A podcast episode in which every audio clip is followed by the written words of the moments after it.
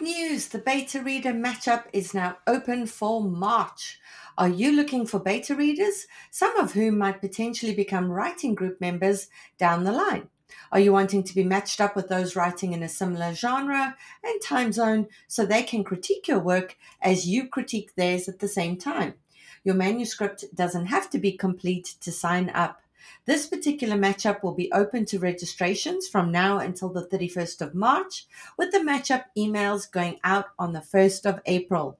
The only April Fools will be those who haven't signed up. For more information and to register, go to biancamarais.com, look for the beta reader matchup tab, and please spread the word. The more writers we have signed up, the better the matches will be. Hello, listeners. This is your co host, Cece, and I'm so excited to tell you about my upcoming webinar, Writing Tension. Join me on Thursday, April 11th at 8 p.m. Eastern Time via Zoom to learn all about creating tension, conflict, and stakes in a story. This is a super popular writing webinar I offer, and it's filled with expert breakdowns, practical tips, formulas for cracking these elements, and real examples from novels that will help you dial up the tension in your story in actionable ways. And this year, I'm doing something extra. On the Monday after the webinar, we're having a live cozy 90 minute q&a session in which you'll get a chance to ask your questions about the webinar that means we'll get to hang out for two days total and if you can't attend the webinar and or the cozy Q&A session, don't worry. They will be recorded and shared with everyone who's registered. There are limited spots for this webinar in this new format, so if you're interested, check out the link on my Instagram page and sign up. The handle is at CC Agent. That's at C E C E L Y R A Agent. I hope to see you there.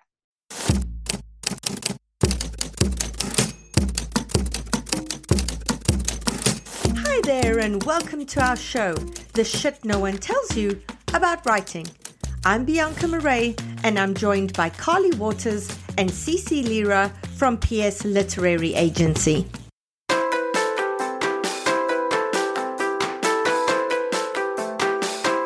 Hi everyone, it's Cece.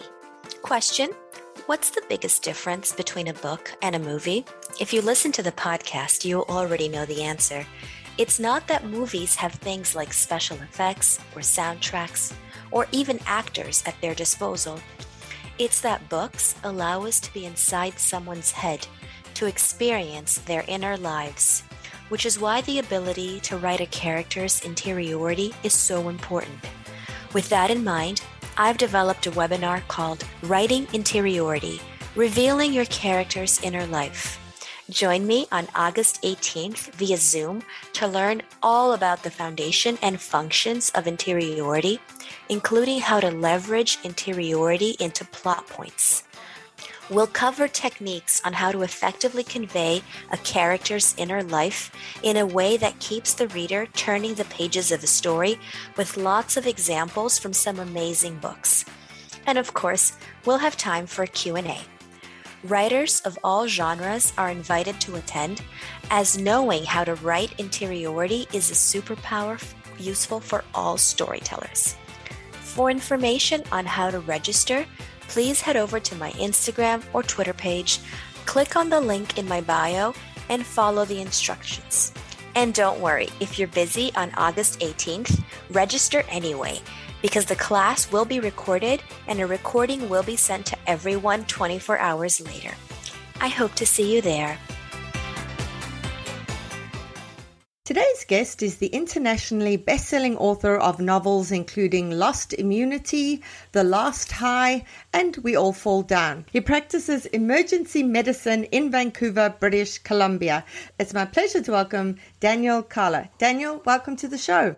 It's great to be on. Thanks, Bianca. Yeah, and then today we have a special guest. So we decided to have an emerging writer joining us on the show to interview Daniel because we thought that it would be wonderful to have two people in the medical profession talking about medical writing. So our guest interviewer is an aspiring writer originally from Vancouver who now lives in Toronto where she's worked at a trauma hospital as an orthopedic technologist for over 15 years. It's my pleasure to welcome Kira Mahoney. Kira, welcome to the show. Hi, Bianca. Thank you. So excited to be here. And just to tell you, you are not an aspiring writer, Kira. You are a writer, perhaps an emerging writer, but definitely a writer nonetheless. Okay, so I'm now handing it over to Kira, who's going to be interviewing Daniel. Amazing. Thank you so much. Dr. Kalla, it's so nice to get to talk to you. I am a huge fan, so I'm fangirling a little bit here. Congratulations on your latest novel, The Darkness in the Light. I absolutely adored it. And I love the title. It's so poignant, especially after reading it. I thought it was amazing. So, in The Darkness in the Light, the topic of suicide is addressed. And in many of your novels, but also in The Last High, it's centered around the opioid crisis. And I want to know why is it important for you to tackle these major health concerns in your books? Well, I mean, you know, that's a great question, Kieran. I think you, as a writer, who has a medical background will understand. I mean, the one thing we have to offer sometimes is kind of a peek behind the curtains of important medical issues, and we get a chance to see them in the way the public doesn't.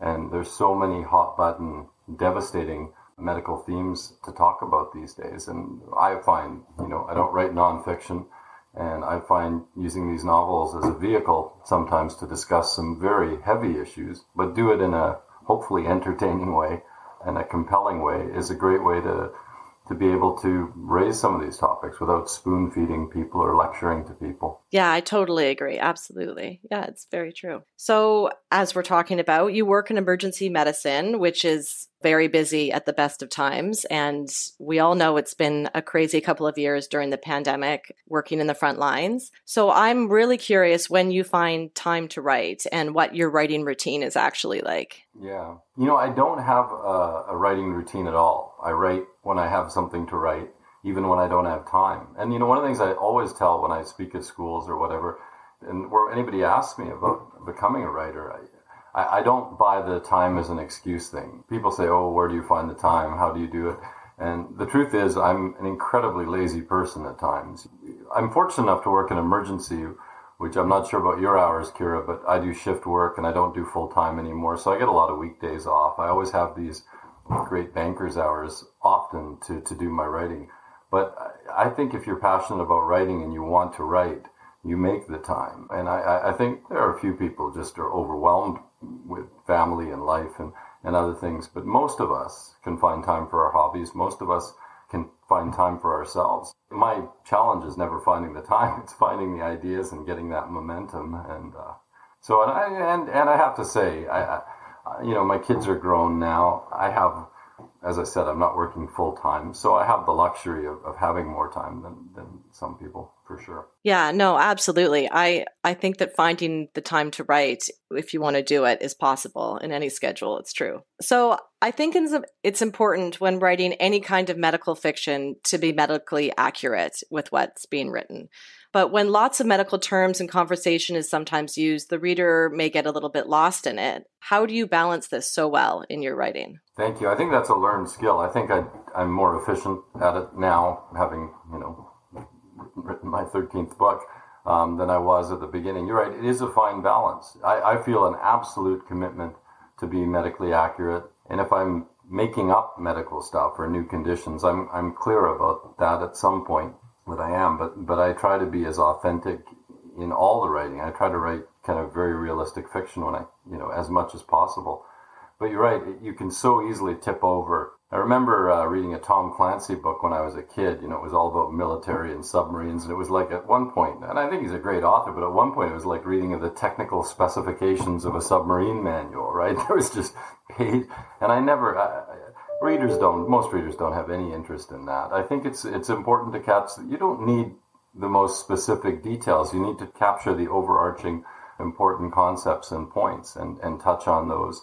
And i think yeah and i think a, a good editor and, and a few passes helps when you're expanding too much and you you're including way too much detail. And sometimes you need more explanation. And i find my editors are great for that. They'll say yeah you need a bit more explanation about this medical term or yeah, you need a bit less on this scene. So I think it's sometimes a trial and error kind of process. I absolutely totally agree. For me, it's uh, my writing group sometimes will be like, what does all of this mean? I don't understand.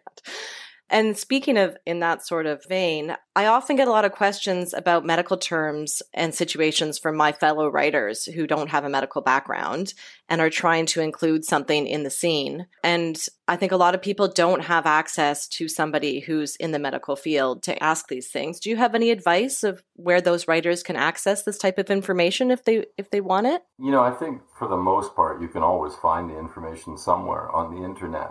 But I think you need to ask yourself if, if it's that hard to find, if it's that specific, you really need to be adding those kind of details. This kind of happens all the time because I write a lot of novels where a detective is one of the co protagonists or main characters, or there's a lawyer or somebody that I, an area I know nothing about. And so I, I will turn to friends if I can. And in fact, the last high I had, I happened to know an undercover cop who worked in the, you know, the undercover drug trade world in Vancouver. So he just opened my eyes. That was fantastic. And in my latest book, I, I, I, one of the VPD superintendents helped me with some of the technical police stuff.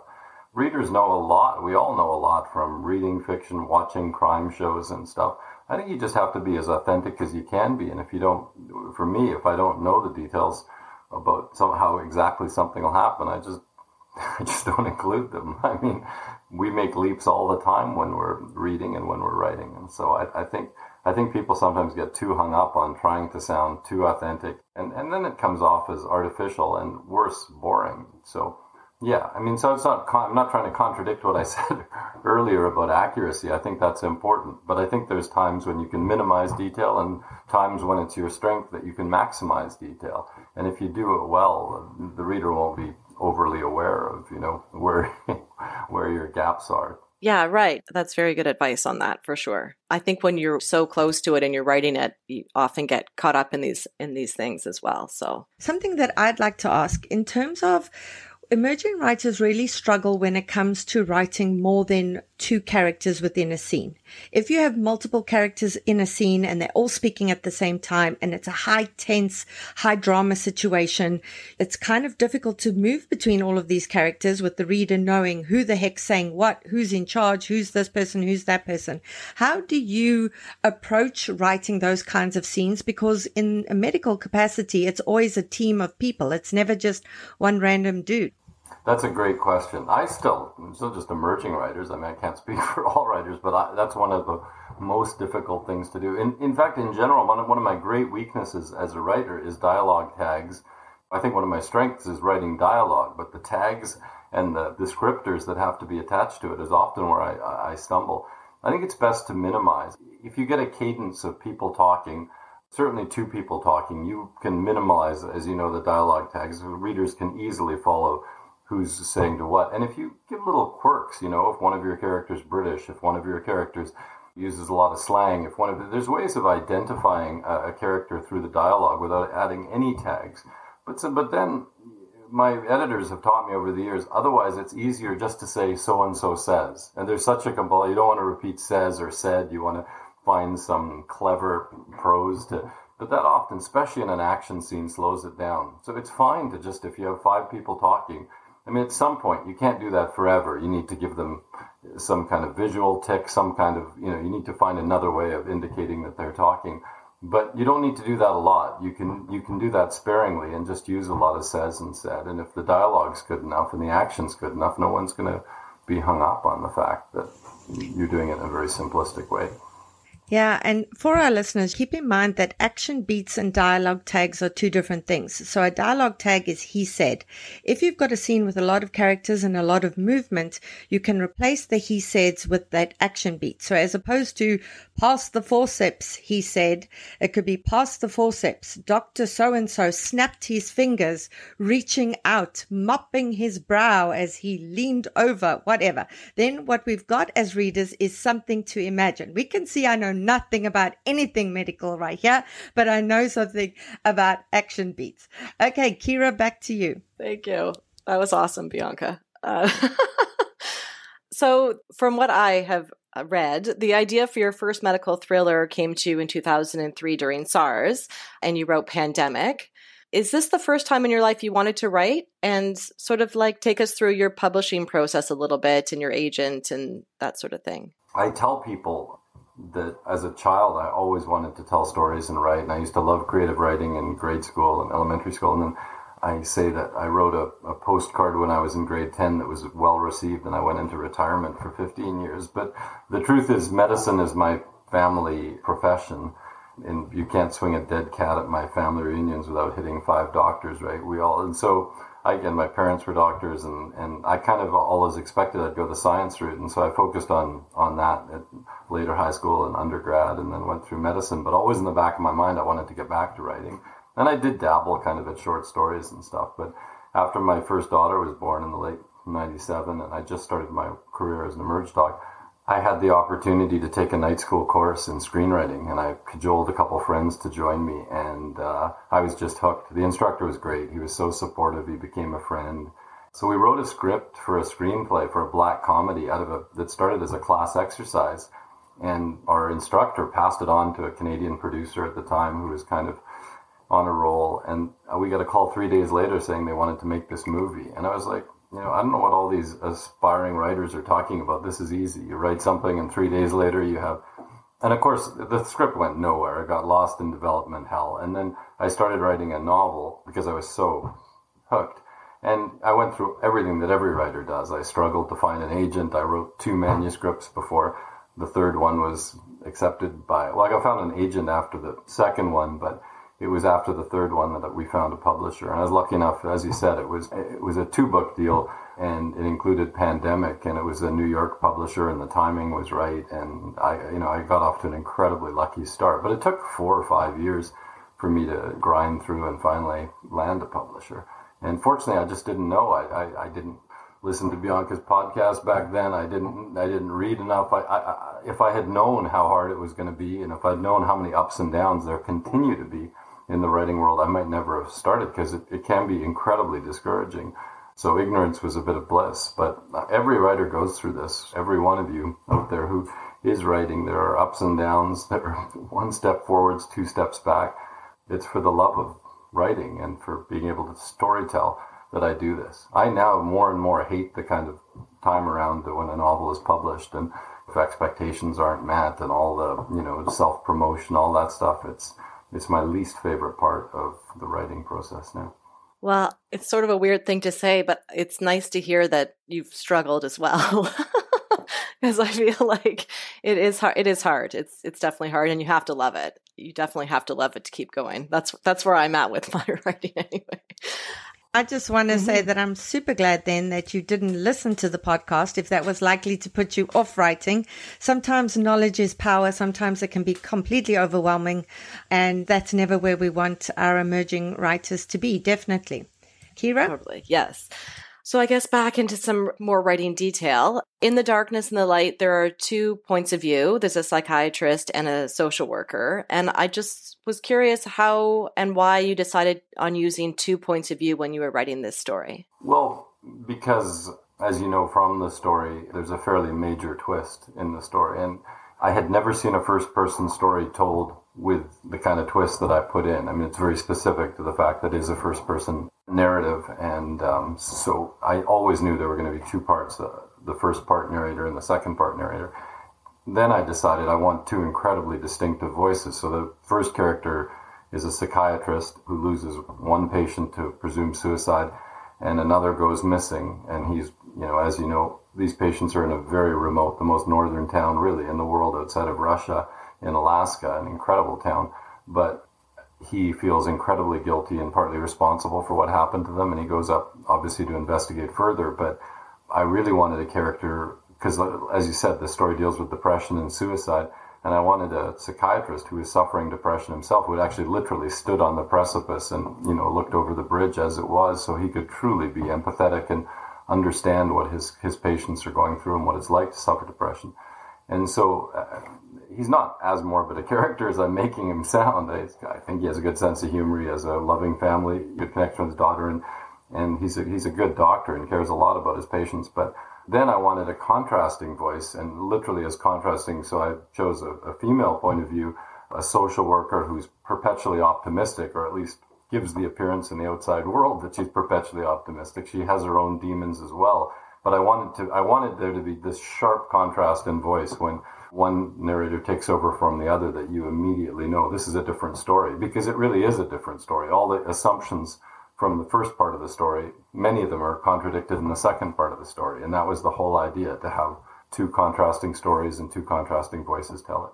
Yeah, it worked so well. I loved it. It was great. And so interesting to have a doctor who is suffering from depression and a psychiatrist as well, because I think sometimes people don't realize that doctors aren't immune to these things so or healthcare workers in general so that was that was great so along with medical thrillers you've also written historical fiction what drew you into writing that genre yeah i, I completely stumbled into that genre i was being interviewed it was probably the biggest interview I ever had for um, Reader's Digest after my first novel came out. And the woman was lovely and an excellent interviewer. And she just happened to mention that, you know, her parents got married in Shanghai. I said, Shanghai? And she said, yeah, you hadn't heard about the Shanghai Jews? And it turns out, and she was very Jewish and, and, you know, and did not fit the mold of somebody I would have expected to have grown up or had her parents grow up in Shanghai. And she started telling me the story about these 30,000 German Jews who had escaped just before World War One, right after Kristallnacht to Shanghai and lived in, and then I started to, to read about this incredible city that Shanghai was. It was a microcosm of a world at war with every possible faction imaginable and it was controlled by multiple different nationalities, none of them Chinese. And it was, they called it the Paris of Asia, but it was more like the Las Vegas of Asia at the time. Crazy city and I just fell in love with the city and the concept. And then I started to try to read more about it, and all I could find was some sort of self-published memoirs, and there was no big novels, there was no big nonfiction. And I said, I have to create a story about this. I had never planned to write historical fiction. I'd never certainly had any, I haven't had any formal training in any form of writing, but particularly in writing historical fiction. But it just led to this passion project that that, that became a trilogy of novels about this this fictional Jewish doctor who's very secular who escapes with his daughter to Shanghai and falls in love with a Eurasian nurse who lives there who's half American and half Chinese and and they have this incredible adventure and uh, it's probably the the effort I'm most proud of. I mean it was the hardest work, the most research, but I really am proud of the story. Proud of the fact that I, I told I've had a couple survivors. I don't even know if they're still alive, but from that period, um, a couple of them tell me that they read it, and one of them, who's very frail, told me that it, it took her back to her youth for a few happy uh, days, and that meant the world to me because I, I really felt a debt to get the historical details right. Wow, that's incredible. Very cool. But can I just say one thing, Bianca, before, because on, on the point that you made, I think it's wonderful. I didn't mean to to minimize having kind of writers groups and podcasts like these to support emerging writers. I think emerging writers need a ton of encouragement as well. And so I just meant, and I, I was sort of tongue in cheek about my own ignorance when I was in this stage. It is overwhelming. It's hard. We all struggle. There's no, I, I don't care who the most successful writer you read has had their work rejected before, has, has nobody, even if they look like overnight sensations, they're not. And so um, it's great to have other people talking about this, and, and, and it's great to have support of fellow writers. Oh, thank you. I definitely didn't take it in the wrong way at all. I just, I know that it can be very overwhelming when you try and learn anything. It's like trying to learn to play golf. If someone comes in and they're telling you absolutely everything all at once, you're like, oh shit, I'm not going to be able to learn this game. But like if they just teach you how to hold, I call it a bat. If they just teach you how to hold the bat first time, then you're like, okay, I can swing the bat. But yeah, it, it, it can be overwhelming and we definitely don't want it to be that. But thanks to people like uh, Daniel and Kira for coming onto the show, for helping demystify so much of this for us, for all of you. And we're going to be putting The Darkness in the Light on our bookshop.org affiliate page. Go there, buy it. You'll support an independent bookstore and the podcast at the same time. Welcome, welcome, welcome. You have Carly here to tell you about our upcoming The Shit No One Tells You About Writing virtual retreat. It is on September 24th and 25th, and we are so excited to bring this back to you guys again. We did it in January. We had an absolute blast and got such amazing feedback that we were so excited to be able to put together another amazing weekend. We have 18 hours of jam packed content. We have 13 speakers.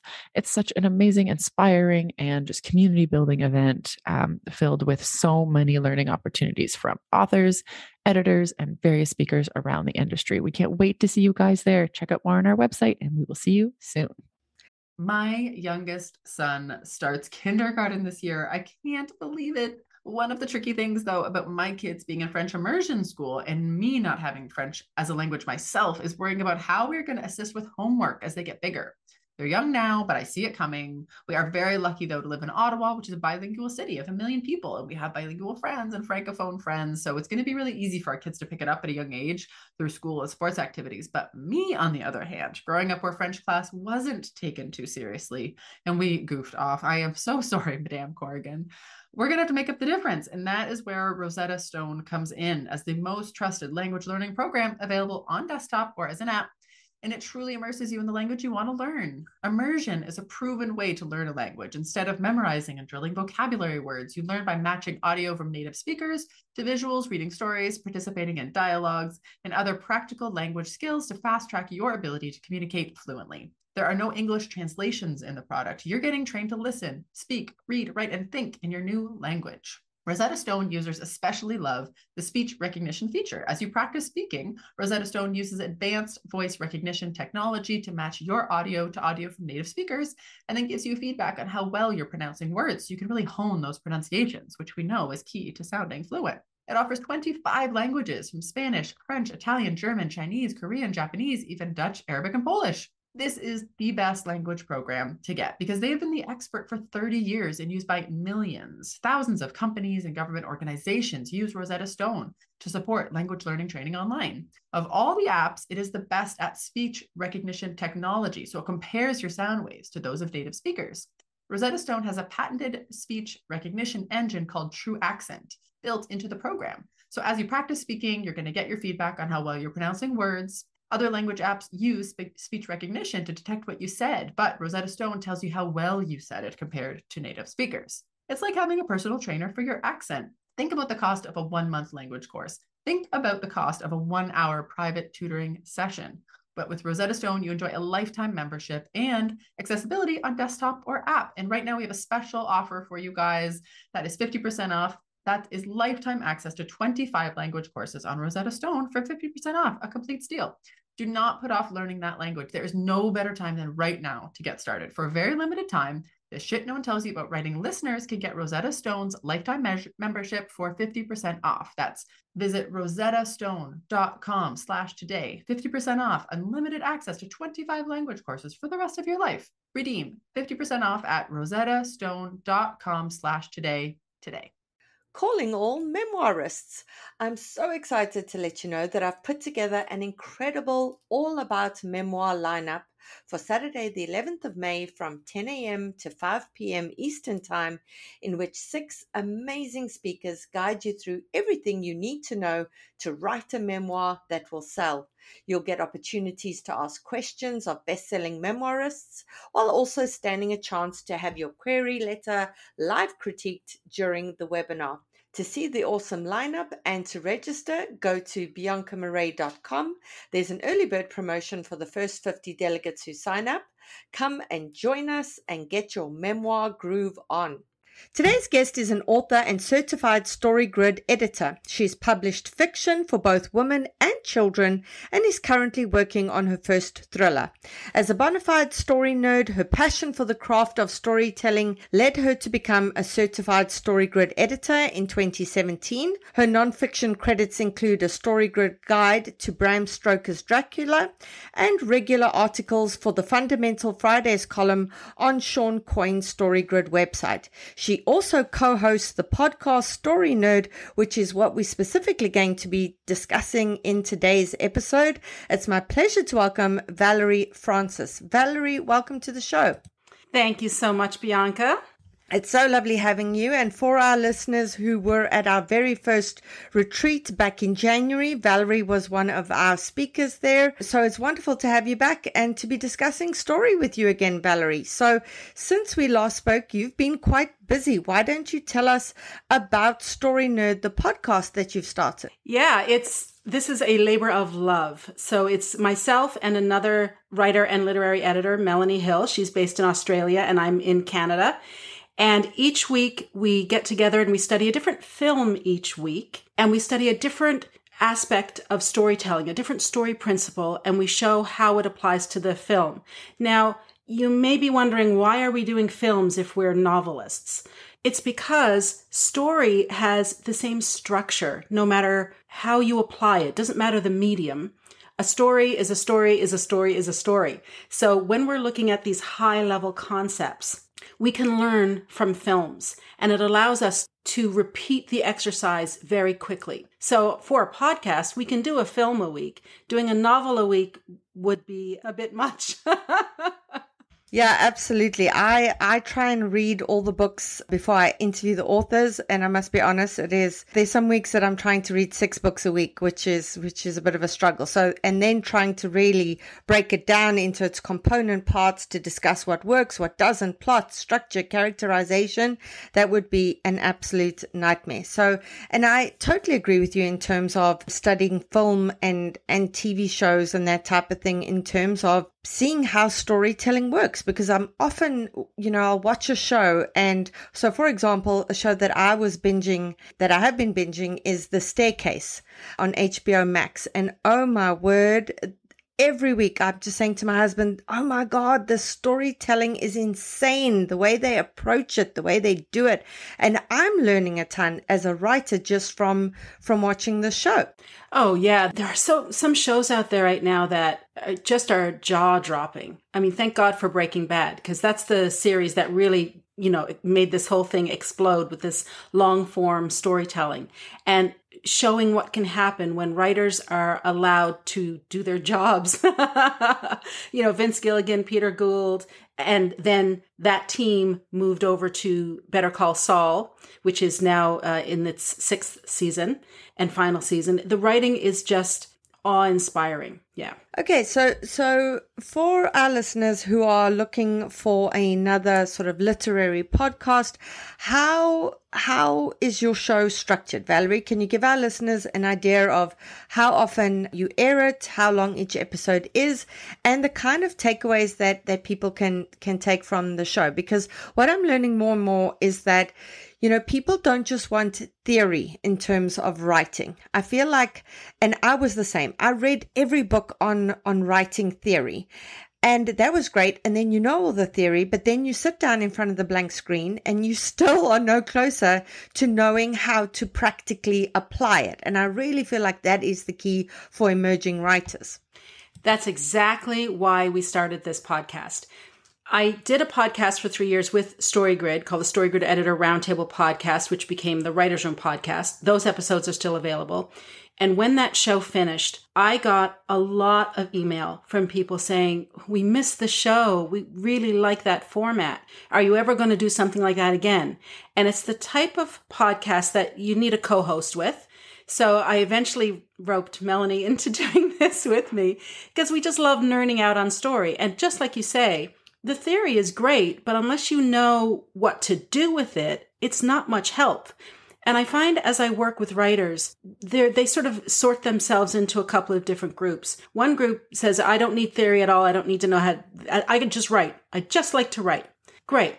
Then there's another group who want to know everything there ever is to know about theory before they put one word on the page. And then there's another group that think of story theory as the as metaphors and fine line writing. And that's part of it, but it's not the whole thing. In fact, it's not even the priority. And as a novelist, it, it pains me to say that. I am still coming to terms with that. But it's true. The first thing that we need to learn is how does a story work? How do I know if what I've written is is right, is is going to entertain anybody, is going to be of interest to anyone? So often writers will pour their heart and soul into their manuscript and they'll spend two, three, four, five years working on a manuscript and it's their best guess. You know, I, I think this is right. It kind of feels right, but I'm not sure. Well, if you're going to start a career as a writer, you need to be sure. If you're going to pitch an agent, an agent is a professional who won't earn any money until they sell your manuscript. A publisher is a company who won't earn any money unless someone buys your book. So they're interested in working with writers who are also professionals and who also understand their craft. That's our job to know how to write the story. It's not the agent's job, it's not the publisher's job. The good news is that learning the story theory is a heap of fun. This, I mean, this is a laugh and a half. So often we tangle ourselves up in knots and worry and fret over, oh, is this right? Is that right?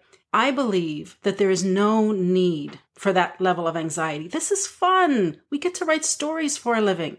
So, what we want to do on the Story Nerd podcast, because there are I mean, I've been doing this now for a few years. I've been studying story every day since uh, May 2017. And Melanie, she's a, she's, I think she started in maybe 2018, 2019, but she's just as much of a story nerd as me. We work with writers all of the time. And what I have come to learn is that any writer who wants to improve their craft, there's three things that we have to do. First, we have to understand the concept. Then we have to see how other people have applied that concept in their work, whether it's a TV show or a film or a novel or a stage play.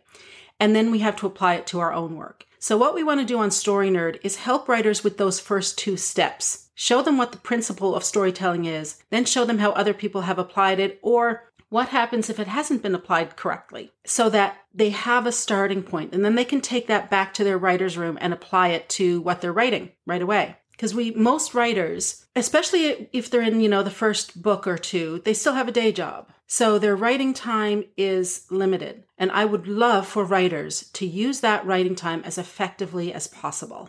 Yeah, excellent, excellent insights. And something you said earlier really resonated with me. I remember when I was young and idealistic, and somebody said to me, It's not what you know, it's who you know. And that really upset me because I was just like, Oh, then it's all about contacts and all these other things don't matter.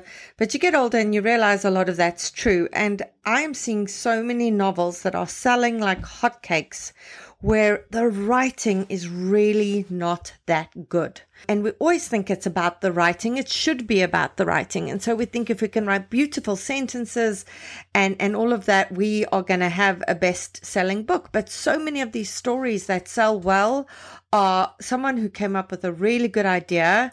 They were able to structure it in a really clever way that's super, super engaging. So they're a really good storyteller, but not so good with the words. And I feel like if as writers we can understand story, understand how story works, and then work at the craft, then we're really coming at it with this with this kind of double whammy. And I know for me, I learn best when I'm shown examples of things. You know, if I get critique on my work and I just get told something isn't working, it's it doesn't help me. I need to know what exactly is not working and give me an example and give me an example of how you think it might work instead. And then I'm able to apply this knowledge that I've learned. But when it's just, you know, theoretical, it feels super vague. So in terms of your show, when you break down each film that you watch, what specifically are you looking for? What specifically are you pointing out to your listeners that they can then apply to their own work? Well, in season one, both Melanie and I are looking at genre. Now, th- this is the great irony of what we do. Our jobs have to do with words. Yet, we don't, within this industry, within the writing craft, we don't have a lexicon that we all agree on. So genre means one thing to me. It means one thing to you. It's going to mean one thing, uh, something different to someone else. None of us is right. None of us is wrong. We just understand genre differently. So when Melanie and I are looking at genre in season one, it's just what kind of film is this? Where would you find this? And we're looking at the marketing genre versus the writing genre because they're two different things. And that makes sense when you when you really think about what is happening here. The writing genre is how is the author looking at this? So my job, I want to write a story. Uh, let's take Black Swan, the film Black Swan. It's marketed as a thriller, and it is thrilling. 100%. It is thrilling. It's a, a brilliant film. But the writers didn't write a thriller. They wrote a performance story that was kind of dark and had some of these these psychological thriller elements in it. So when you understand how to look at a story from the writer's perspective, from the marketer's perspective, one, it helps you write the story in the first place, but it also enables you to have a much more informed conversation with your agent and your publisher, the acquisitions editor, because their expertise is not the story. They might need to know, well, can you can you do like if you can do this with the story, I can sell it better. So you can take that information back and think, okay, how can I incorporate their feedback while still keeping the integrity of the story? That right there is the skill that will enable you to have a career, in my opinion. Let me give you a real quick example of the type of thing that we do. So, season one was all about genre. Season two, we're actually preparing right now, and I'm going to look at the, the hero's gift expressed or the protagonist's gift expressed, and Melanie is going to look at forces of antagonism. So we're taking a principle and looking at just that principle for the whole season, 10 episodes, because repetition is the key. Because it's, you know, if, if we were accountants, then once I showed you what a debit is and what a credit is, you'd know it. And didn't matter what accountant you spoke to, in what part of the world, it would be the same. That's not how it works in writing, and thank God for that.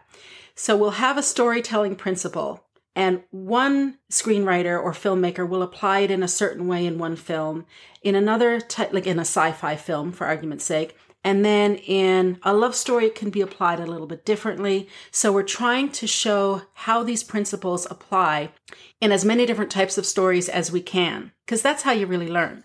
So let me give you a real quick example of a, an exercise that your listeners can take right now into their writing rooms and get going with it. This is a, a basic example.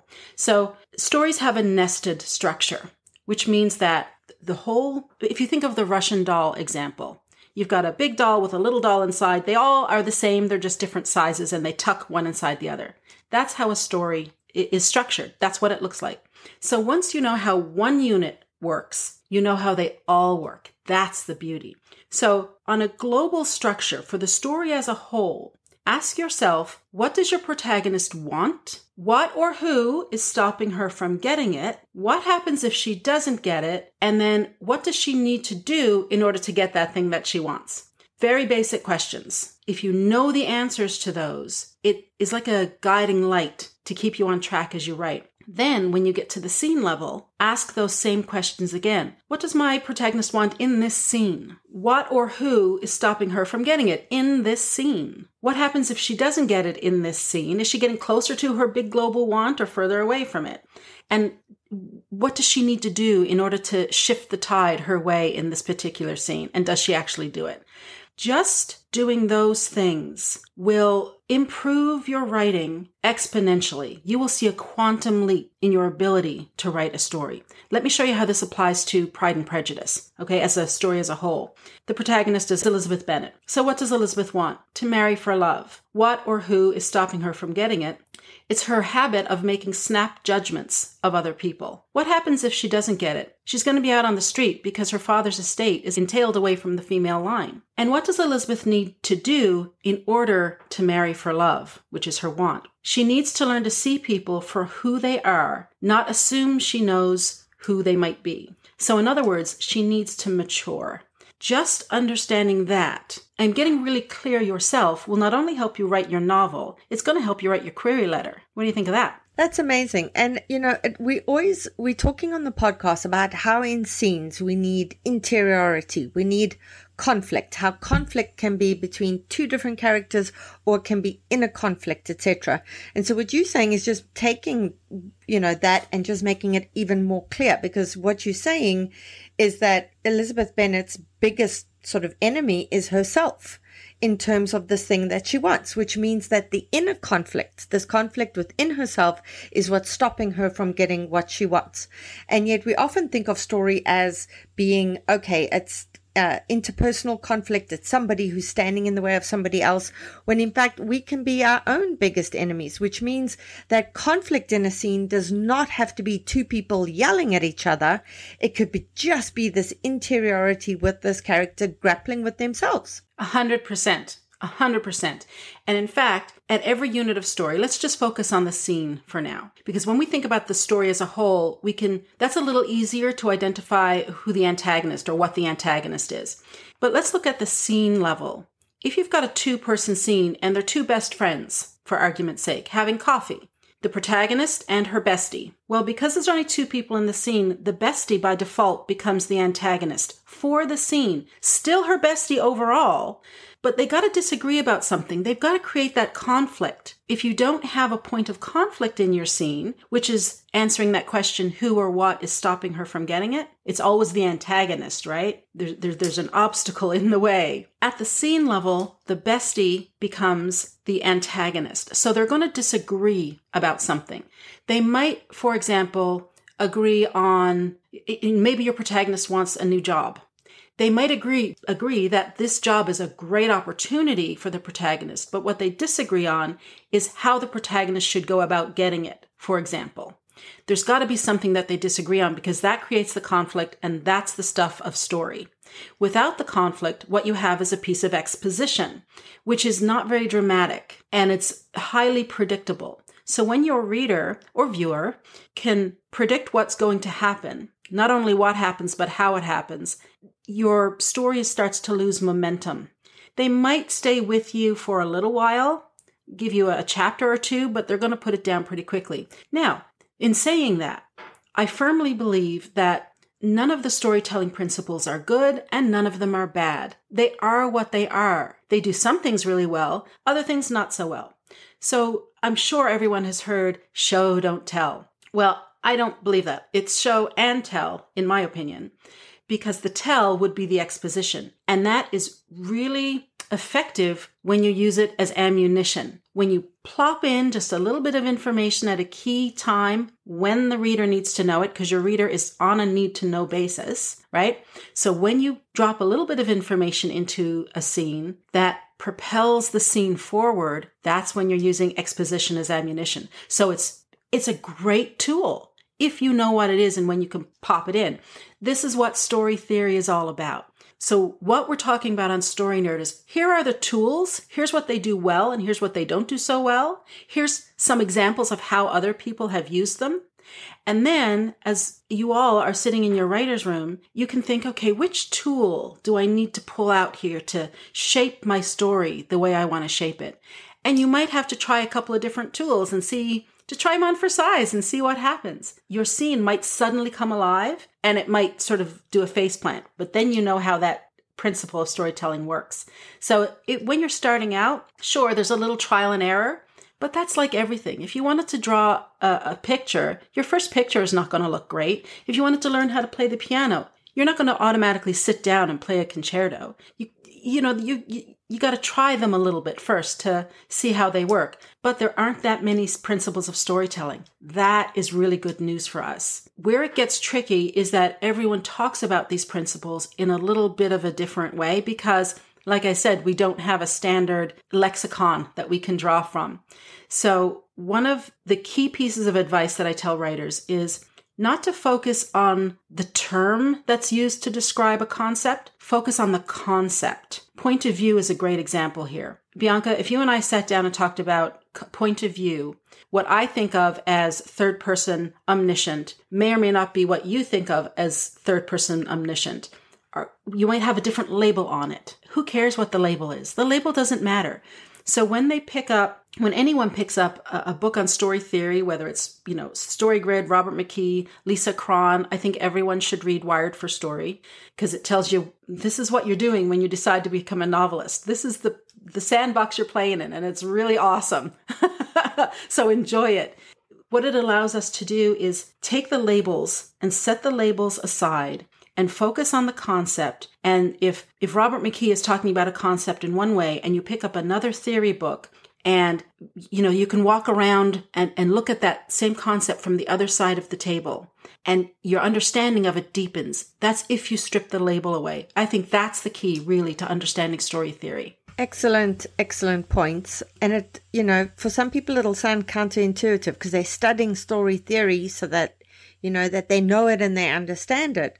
But I 100% agree with you in terms of stripping the label because I've heard you know, misbelief being discussed in so many different ways. So Lisa Cron calls it misbelief. Other people call it another thing. Other people call it something else. And it all really boils down to the same thing in terms of the, the character's arc. It's overcoming this you know, obstacle, this inner obstacle that started at the beginning of the story and then learning and growing as as they carry on. Well, Valerie, it's been wonderful chatting with you. We're unfortunately at the end of our time. For our listeners, go and find Story Nerd, listen to the podcast, do these deep dives into the different categories and things that Valerie and them are, are tackling. And Valerie, we wish you much luck with your thriller and we hope to have you on the show when that's published. Thank you so much. Calling all memoirists. I'm so excited to let you know that I've put together an incredible all about memoir lineup for Saturday, the 11th of May from 10 a.m. to 5 p.m. Eastern Time, in which six amazing speakers guide you through everything you need to know to write a memoir that will sell. You'll get opportunities to ask questions of best selling memoirists while also standing a chance to have your query letter live critiqued during the webinar. To see the awesome lineup and to register, go to biancamarais.com. There's an early bird promotion for the first 50 delegates who sign up. Come and join us and get your memoir groove on. Welcome everybody to the Q&A session. Here we go with question 1. Hi, Bianca, Carly, and Cece. I have a question about comps. I think I'm confused because I'm not sure if I'm supposed to be looking for comps that are sitting on the bookshelves now, or if I'm looking for comps throughout the history of literature that may be the closest fit to my themes or characters. So, if you could let me know if I should be looking for sort of more modern titles that have been published recently. All right, this is a great question on comps, and I know everybody is always so confused about them because we are always talking about comps. So, I personally always think, and this is kind of what I share on social media and what I share in workshops, I personally believe that comp should be within the past five years. And the reason that I feel that way is because you are selling a book into the modern marketplace, right? We're not, even if you use a comp like Hemingway, you're not selling a book into the early 1900s or whatever, right? We're not doing like a, a mid century, um, you know, a mid century sell here. We're selling into today's market. And so in terms of thinking about what comps, the purpose of comps are, we always come back to that as well. The purpose of comps for for publishers and when you're trying to sell a book is that you're trying to say, hey, my book is for fans of X. I think my book might also sell approximately, you know, X number of copies similar to what that other author sold. And that's what that's what editors do. When when us as agents we're selling book to editors, they are running their P&L, their profit and loss, you know, statement that they do, and they have to put comps in there to estimate maybe how many copies they think that your book can sell and they're using comps as a basis for that. So all of this to say is we're trying to find your place in the market and, and that's a combination of many things. So some people think, oh, I need to comp on character, I need to comp on theme, you know, I need to I need to figure all of this magical formula out. But you also have to think about where we're at in today's market. So that's why I always think think modern, think the past five years. If you absolutely must comp something older, make sure that your other comp is very modern. So if you're gonna have an older comp, older than five years, just make sure that you also have a very modern comp to balance it out. So those are my those are my feelings on that. Yeah, I think this is a really great question because it represents something that many authors worry about, especially because oftentimes you're writing a modern twist on a classic. So what I would say is absolutely try to try to look at the last 5 years. That makes total sense. Don't be afraid though of branching out if if that makes sense for your work because when we as agents read the trades i'm telling you at least once a week there's a title, a title that just sold, that was pitched as, and then they'll they'll include a classic like Sex in the City or The Devil Wears Prada or you know something that is you know still modern, not Hemingway. But then it's like Sex in the City, but with why, like something really fresh, something really modern, something that's really easy to understand. So that does happen quite often. I do think that it's okay as long as it represents what your work is about, and as long as the other one is also modern, because do you know that feeling you get when you finish a book and you're like, this book is so good. I wish there were others like this? That's sort of the purpose of comps. Like, you know, you're telling agents and we're telling editors, hey, those books that sold really well, like, this is for fans of that. And, you know, you'll be able to get those great sales because people want more of that. So I think that's, that's where I think it helps to think of comps in that way. Okay, let's move on to the second question. I have a question about querying. I'm working on my debut novel, which is in the literary fiction genre involving a dysfunctional family, sexual abuse, and the reverberations of trauma unreckoned with, which is to say, a frothy comedic tale well, not really.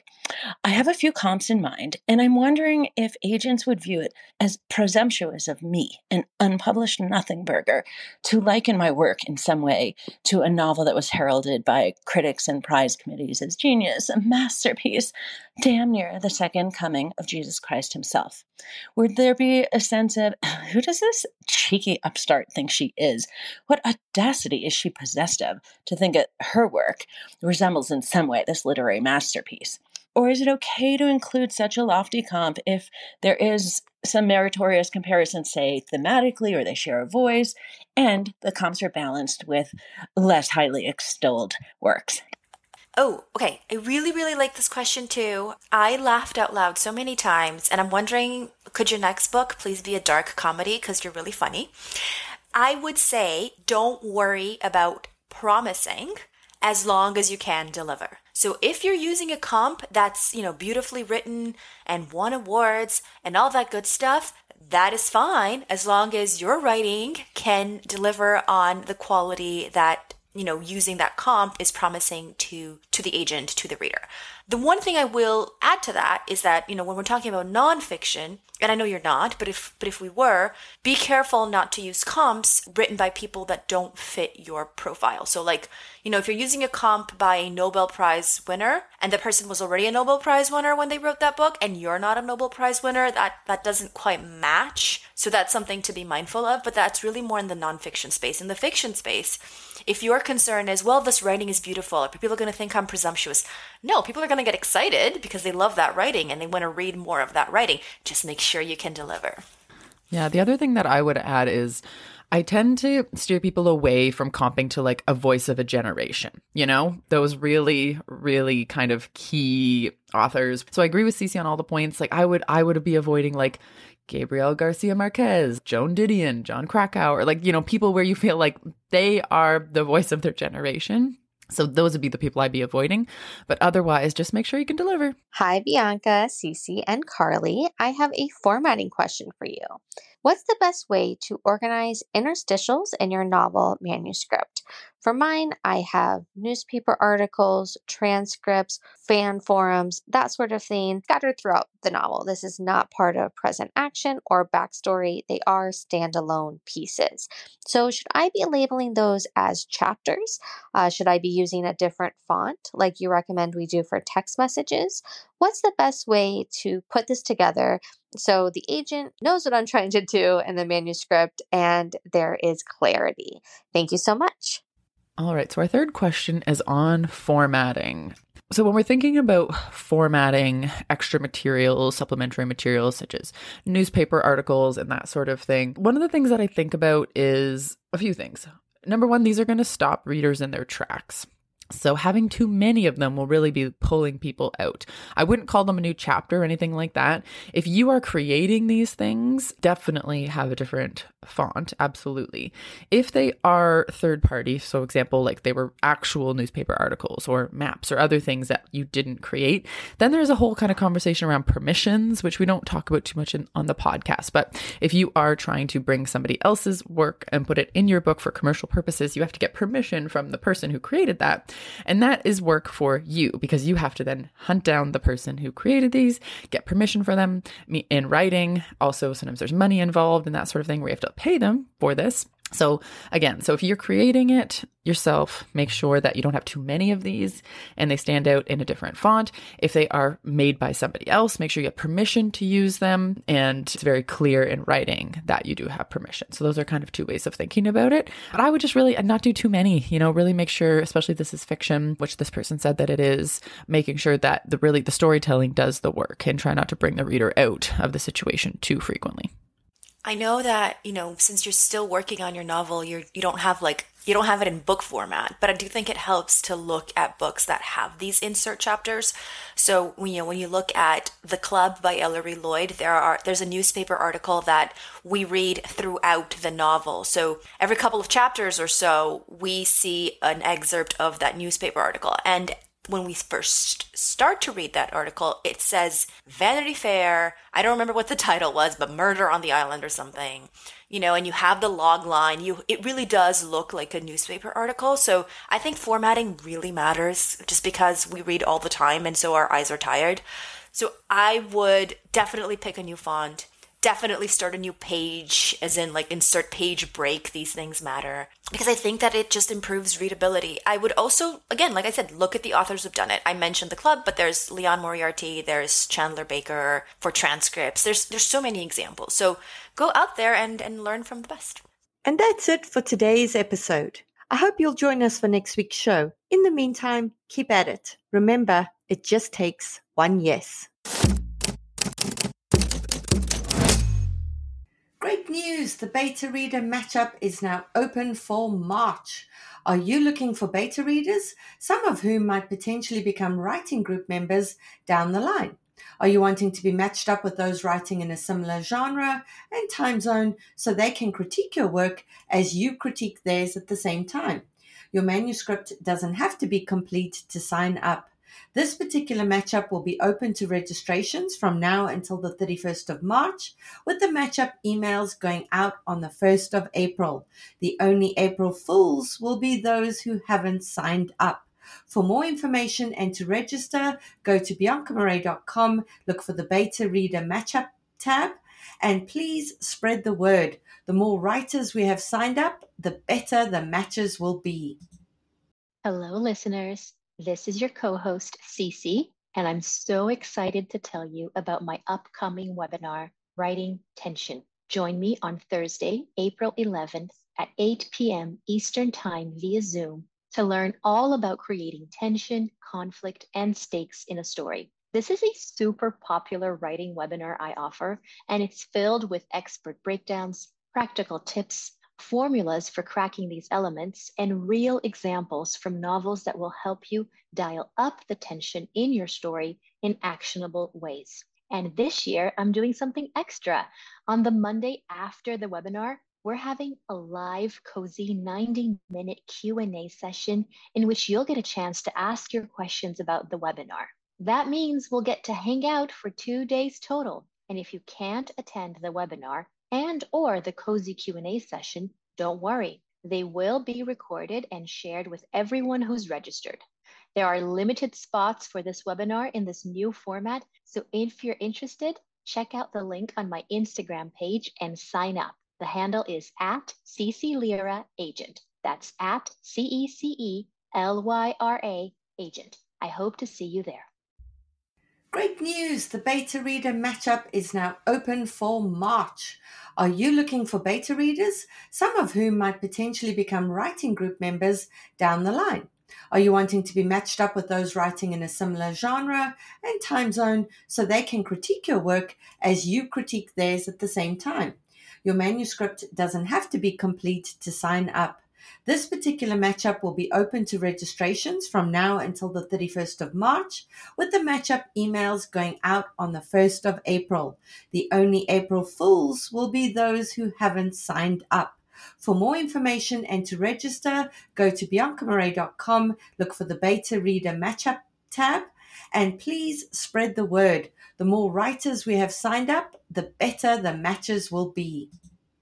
Hello, listeners. This is your co host, Cece, and I'm so excited to tell you about my upcoming webinar, Writing Tension. Join me on Thursday, April 11th at 8 p.m. Eastern Time via Zoom to learn all about creating tension, conflict, and stakes in a story. This is a super popular writing webinar I offer, and it's filled with expert breakdowns, practical tips, formulas for cracking these elements, and real examples from novels that will help you dial up the tension in your story in actionable ways. And this year, I'm doing something extra. On the Monday after the webinar, we're having a live cozy 90 minute q&a session in which you'll get a chance to ask your questions about the webinar that means we'll get to hang out for two days total and if you can't attend the webinar and or the cozy Q&A session, don't worry. They will be recorded and shared with everyone who's registered. There are limited spots for this webinar in this new format, so if you're interested, check out the link on my Instagram page and sign up. The handle is at CC Agent. That's at C E C E L Y R A Agent. I hope to see you there.